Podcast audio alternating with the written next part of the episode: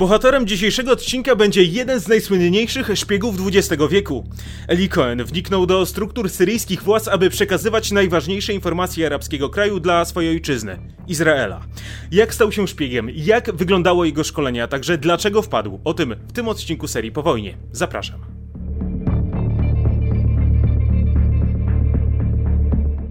Pod koniec lat 40. kraje arabskie zdecydowanie przegrały wojnę z Izraelem. Na Bliskim Wschodzie powstało nowe państwo z potężnym sojusznikiem w postaci Stanów Zjednoczonych. To natomiast doprowadziło do pobudzenia arabskich nacjonalizmów. Przegrani chcieli rewanżu. W Egipcie do władzy doszedł Gamal Abdel Nasser, którego rządy były wyrazem społecznego niezadowolenia wobec sytuacji w regionie. W pierwszej kolejności egipski przywódca skierował swój gniew na Wielką Brytanię. Jej wojska musiały wycofać się z tej części świata. Z takiego obrotu spraw, poza Brytyjczykami, bardzo niezadowoleni byli również Żydzi, szczególnie ci, którzy nadal mieszkali w Egipcie. To sprawiało, że jeszcze bardziej czuli się zagrożeni.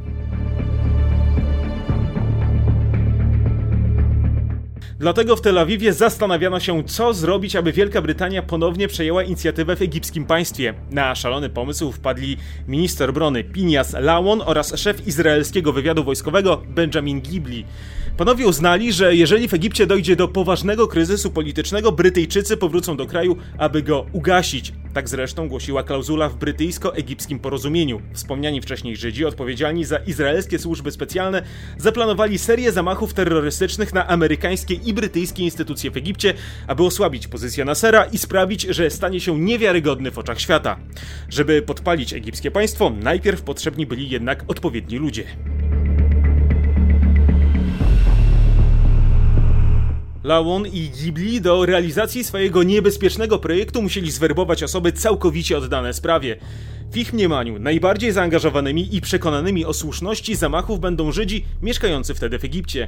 Zbrodnia miała być przecież dokonana w ich interesie. Plan otrzymał krytonim Suzana. Tajna akcja służb rozpoczęła się latem 54 roku i zakończyła się kompletnym fiaskiem pomimo początkowych drobnych sukcesów. Zamachowcy wrzucili bomby m.in. do urzędu pocztowego w Aleksandrii. Do podobnego aktu terroru doszło kilka dni później w Kairze. Niektóre ładunki wybuchowe ukryte były w etui po okularach. Ataki zakończyły się, gdy jedna z mniejszych bomb wybuchła w kieszeni zamachowca przed kinem w Aleksandrii. Wyłapanie pozostałych członków terrorystycznej siatki było tylko kwestią czasu. Wśród podejrzanych znalazł się m.in. Eli Cohen.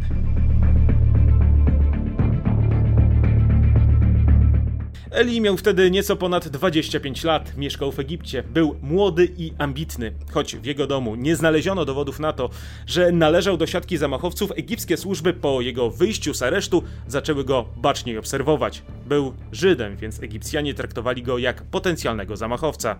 W tym czasie jego rodzina wyemigrowała do Izraela. Pozostałych ośmiu Żydów zamieszanych w bombowy spisek w Egipcie trafiło przed wymiar sprawiedliwości. Choć zarówno Stany Zjednoczone, jak i Wielka Brytania prosiły sąd o łaskę, oskarżeni pozostali w aresztach. Za kraty nie trafiła tylko dwójka z nich. Reszta usłyszała wyroki 7 i 15 lat więzienia.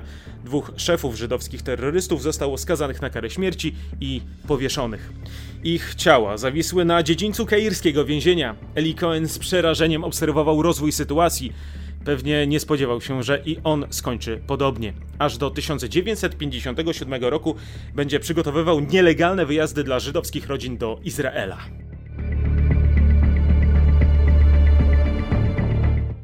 Po kampanii sueskiej Eli Cohen uznał, że to najlepszy moment, aby wyjechać do Izraela. Żydzi zamieszkujący kraje arabskie byli coraz bardziej szykanowani. Eli w ojczyźnie zajął się tłumaczeniem zagranicznej prasy dla izraelskich służb wywiadowczych, a że nie zarabiał na tym kokosów, niespecjalnie przykładał się do pracy. To w efekcie doprowadziło do tego, że po kilku miesiącach musiał szukać nowego pracodawcy. Dość szybko go odnalazł. Został księgowym w sieci domów towarowych. W tym czasie poznał Nadię, pielęgniarkę o irackich korzeniach. Zakochał się. To silne uczucie zaowocowało małżeństwem. Kiedy Eli myślał, że teraz czeka go poważna rola ojca rodziny, stanęło przed nim jeszcze jedno duże wyzwanie. Izraelski wywiad zaproponował mu współpracę. Eli, pamiętając Egipt i los mm, jego przyjaciół zamieszanych w zamachy, odmówił. Sytuacja zmieniła się, kiedy kolejny raz stracił pracę, a jego żona była w ciąży. Wówczas jego odpowiedź brzmiała zupełnie inaczej. Eli został izraelskim szpiegiem.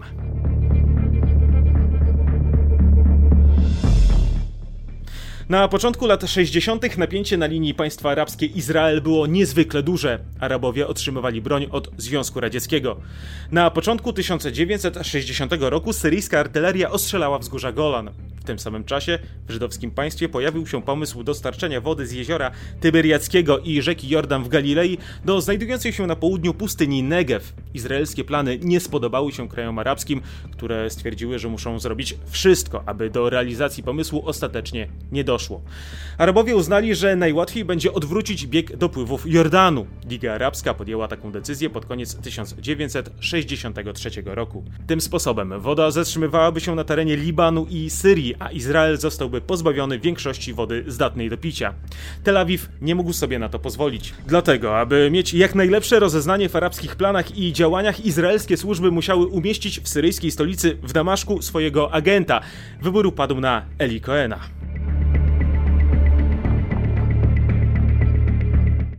Przed wyjazdem Cohen przeszedł wyczerpujące szkolenie. Musiał nauczyć się tak zwanej fotograficznej pamięci.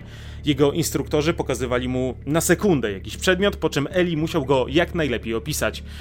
Poznał też modele czołgów, samolotów i dział. Ostatni egzamin czekał go w Jerozolimie. Pojechał tam na 10 dni, posługując się francuskim paszportem na nazwisko egipskiego Żyda, który do Izraela przyjechał w celach turystycznych. Oczywiście miał stworzoną własną legendę.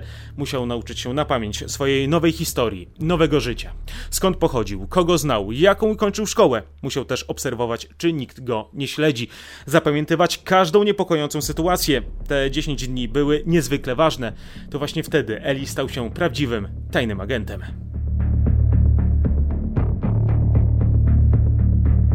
Przed wyjazdem do Damaszku Eli najpierw przez Zurich poleciał do Argentyny. Ponownie otrzymał nową tożsamość. Tym razem był Kamalem Amin Sabitem, który z pochodzenia był Syryjczykiem. Był bogatym kupcem i przedsiębiorcą. W Argentynie miał założyć żydowską siatkę szpiegowską. W domu powiedział, że dostał pracę jako przedstawiciel Izraelskiej Centrali Handlu Zagranicznego, która współpracuje z europejskimi rządami. Przez delegację w Europie tłumaczył swoje wielomiesięczne nieobecności w domu. Kilka tygodni później był już w Buenos Aires. Na miejscu zamieszkał w wynajętym mieszkaniu. Przez trzy miesiące wyłącznie uczył się hiszpańskiego, a także arabskiego z syryjskim akcentem. Po tym czasie rozpoczęła się jego właściwa praca. Zaczął nawiązywać kontakty z Arabami mieszkającymi w Argentynie. Chodził do popularnych wśród arabskich emigrantów miejsc, do kin, klubów i kawiarni. Nawiązywał kontakty. Dofinansowywał arabskie inicjatywy charytatywne. Hojne datki i naturalne talenty Coena do zjednywania sobie ludzi sprawiły, że po kilku miesiącach stał się rozpoznawalną postacią arabskiej społeczności w Argentynie. Trafiał nawet na przyjęcia w syryjskiej ambasadzie w Buenos Aires. To właśnie tam poznał generała Amina al-Hawiza, a też wojskowego ambasady i późniejszego premiera oraz prezydenta Syrii. Zyskując coraz większe zaufanie, poprosił swoich arabskich przyjaciół o listy polecające do Syrii.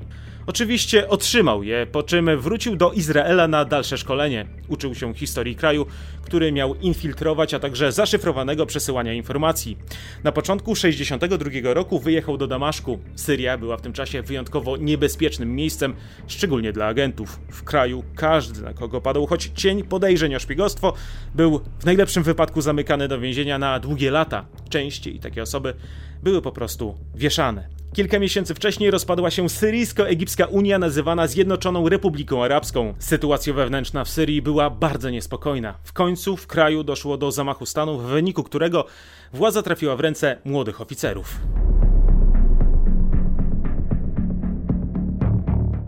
Eli trafił do paszczy lwa. Każdy niewłaściwy ruch mógł zakończyć się śmiercią. Musiał bardzo uważać. Ze sobą miał specjalne szpiegowskie urządzenia imitujące przedmioty codziennego użytku. Na przykład przewód do golarki służył jako antena do nadajnika, który znajdował się w radio. Tak jak każdy szpieg, ukryty miał też cyjanek. W jego przypadku schowany był w cygarach. W Damaszku izraelski tajny agent miał przede wszystkim nawiązywać kontakty z wpływowymi Syryjczykami. W tym celu wynajął willę w zamożnej dzielnicy miasta. Niedaleko znajdowała się główna kwatera armii. Jego sąsiadami byli najważniejsi ludzie w kraju. Tymczasem nowa elita, która dopiero co przejęła władzę, potrzebowała dodatkowych środków na wzmocnienie swojego autorytetu. Rzekomo powracający z emigracji Syryjczyk patriota szybko zyskał więc nowych przyjaciół. Tak jak w Argentynie dofinansowywał różne przedsięwzięcia.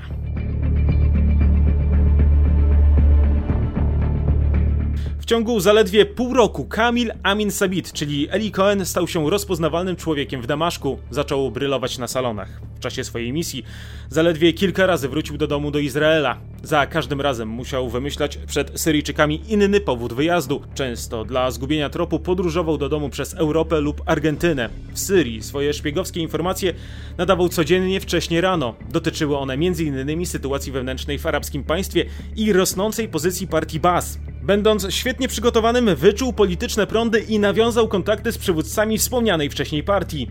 Zaczął być jej mecenasem. Przeznaczał na jej działalność niemałe sumy pieniędzy.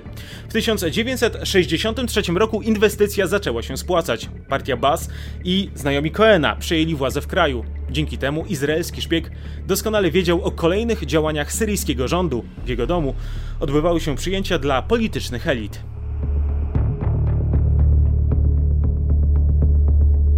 Zaufanie do Coena, czyli Sabita, było na tyle duże, że otrzymał nawet swoją audycję w radio. Opowiadał w niej o życiu w Syrii, kierując swój głos do emigrantów. Sam przecież rzekomo przyjechał do Syrii aż z Argentyny. Co ciekawe, poprzez umówiony szyfr i zbiór słów przekazywał tajne informacje w trakcie audycji. Regularnie uczestniczył w najważniejszych wewnętrznych spotkaniach partii Bas. Posiadał dokładne mapy rozmieszczenia armii. Wiedział, z jakiej broni korzystają żołnierze, jakim arsenałem dysponuje Syria. Aby zdobyć zaufanie, prowokował swoich przyjaciół do rozprawienia się z żydowskim problemem. Była to skuteczna taktyka, bo najważniejsi politycy i generałowie zabierali go na granicę, gdzie pokazywali syryjskie bunkry i umocnienia. Oczywiście wszystkie te informacje potem trafiały do Tel Awiwu. Aby uzyskać te najbardziej intymne informacje, organizował swoim syryjskim przyjaciołom kochanki i prostytutki. W pewnym momencie pojawiły się nawet plotki, że Sabit ma zostać zastępcą ministra obrony, a niektórzy wspominali nawet, że ma szansę na urząd prezydenta.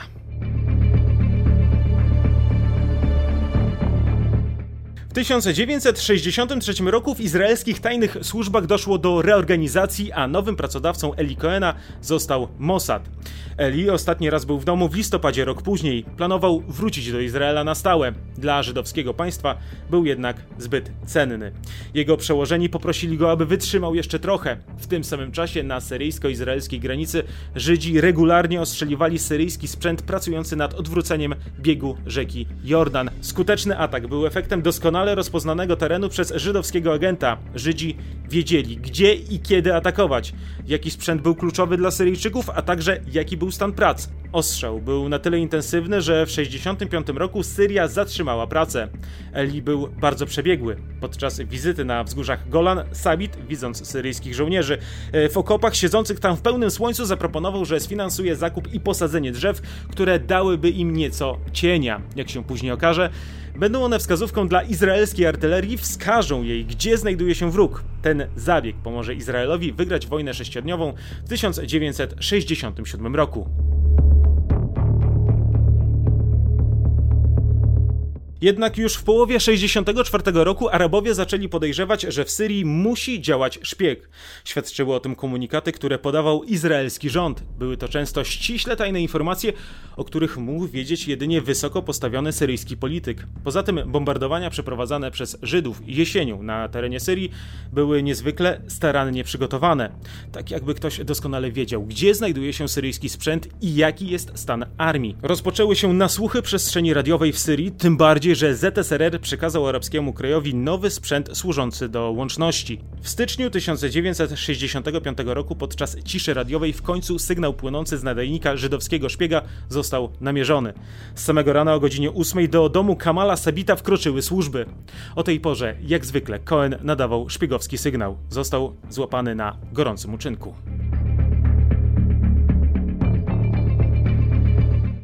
Dom Sabita został gruntownie przeszukany. Służby odnalazły mikrofilmy i sprzęt szpiegowski.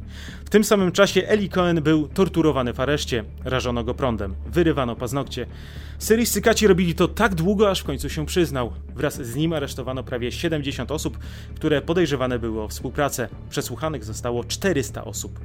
Cohena bronił wynajęty przez izraelski rząd jeden z najlepszych prawników na świecie, Jacques Mercier. Proces odbył się za zamkniętymi drzwiami przed sądem wojskowym. Nikt nie mógł wejść do środka, w tym nawet adwokat oskarżonego. Ostatniego dnia marca Eli Cohen usłyszał wyrok śmierci. Izrael, aby go wykupić, zaoferował Syrii za pośrednictwem Francji lekarstwa oraz sprzęt medyczny o wartości miliona dolarów. Propozycja nie zadowoliła jednak drugiej strony. Za jednego Koena Żydzi oferowali też 11 syryjskich szpiegów zatrzymanych w Izraelu, jednak i ta oferta spotkała się z odmową.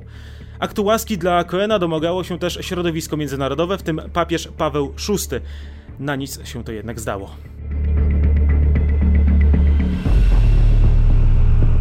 W ostatnim liście do żony Eli Cohen poprosił ją, aby zadbała o dobre wykształcenie dla dzieci. Chciał, żeby ponownie wyszła za mąż i nie skupiała się na przeszłości, lecz po prostu myślała o przyszłości. Kilka minut później, po napisaniu słów do rodziny, zawisł na szubienicy zbudowanej na głównym rynku w Damaszku. Jego śmierć obserwowało 10 tysięcy ludzi. To był 18 maja 65 roku. Był pierwszym obywatelem Izraela straconym za szpiegostwo. Na jego piersi zawieszony został plakat z wyrokiem, jaki usłyszał. Ciało wisiało na damaszkańskim rynku przez 6 godzin. Tymczasem w Izraelu Cohen został bohaterem narodowym. Choć od tamtego wydarzenia minęło już tyle lat, to do dziś Syria nie wydała ciała żydowskiego szpiega. To tyle na dziś. Dziękuję za uwagę. Zachęcam do subskrybowania kanału i do usłyszenia.